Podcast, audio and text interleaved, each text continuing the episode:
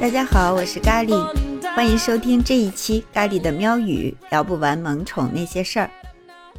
问大家一个问题啊，你家的狗狗或者猫咪，如果把它们放在一群同类当中，你能很快找到它吗？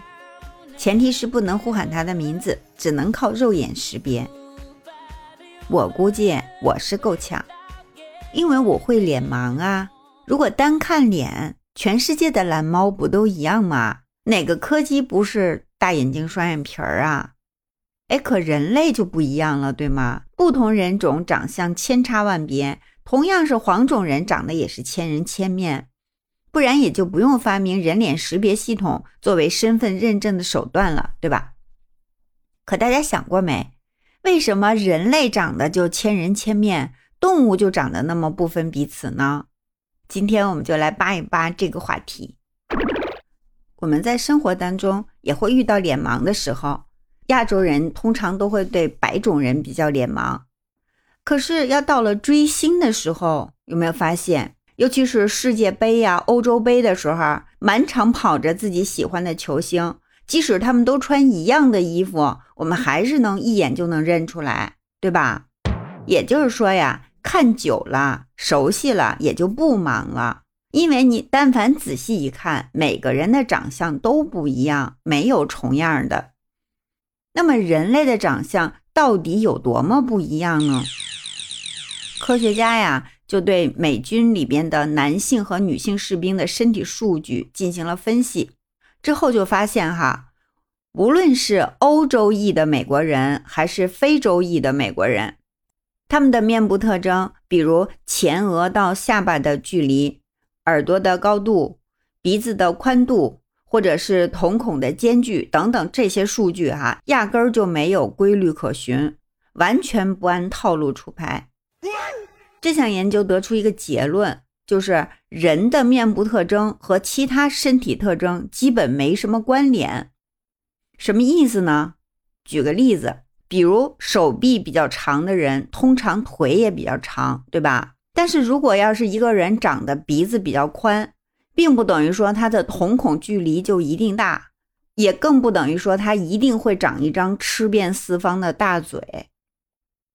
这就能理解了啊，为什么人的长相有美丑之分？因为五官的比例可以无比的不协调。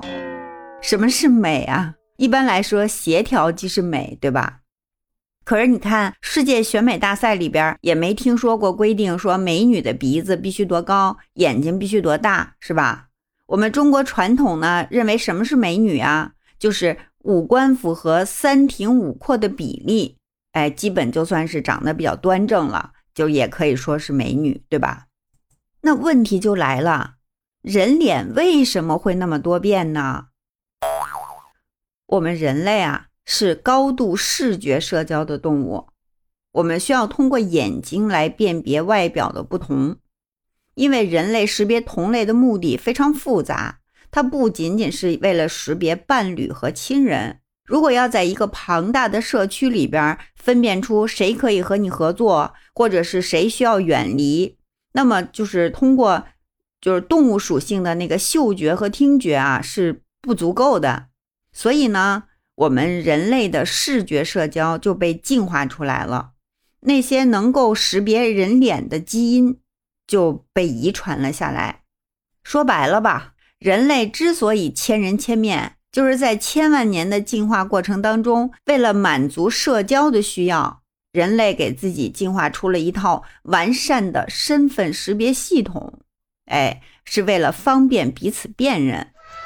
其他动物呢，社交需求没有那么复杂，只需要从同类中辨识出自己的配偶和子女就可以了。所以，他们用声音和气味这两个途径就足够了。